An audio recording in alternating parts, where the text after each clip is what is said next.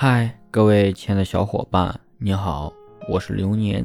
本期节目要和大家分享的是：不到万不得已，请别轻易离婚。离婚并没有想象的那般美好，每一个选择离婚的人，似乎都有一个被逼无奈的理由。但是不管怎么样，真的不应该轻易选择离婚，因为离婚后。你往往很难遇到合适的人，而且生活或许还会比以前更加糟糕。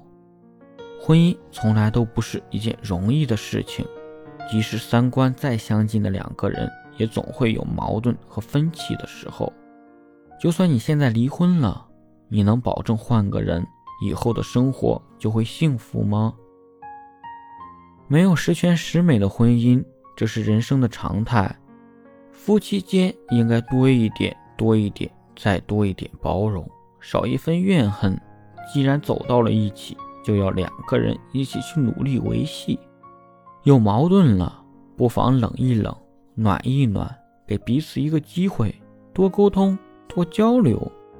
没有谁的人生是一帆风顺的，也没有谁的婚姻是十全十美的。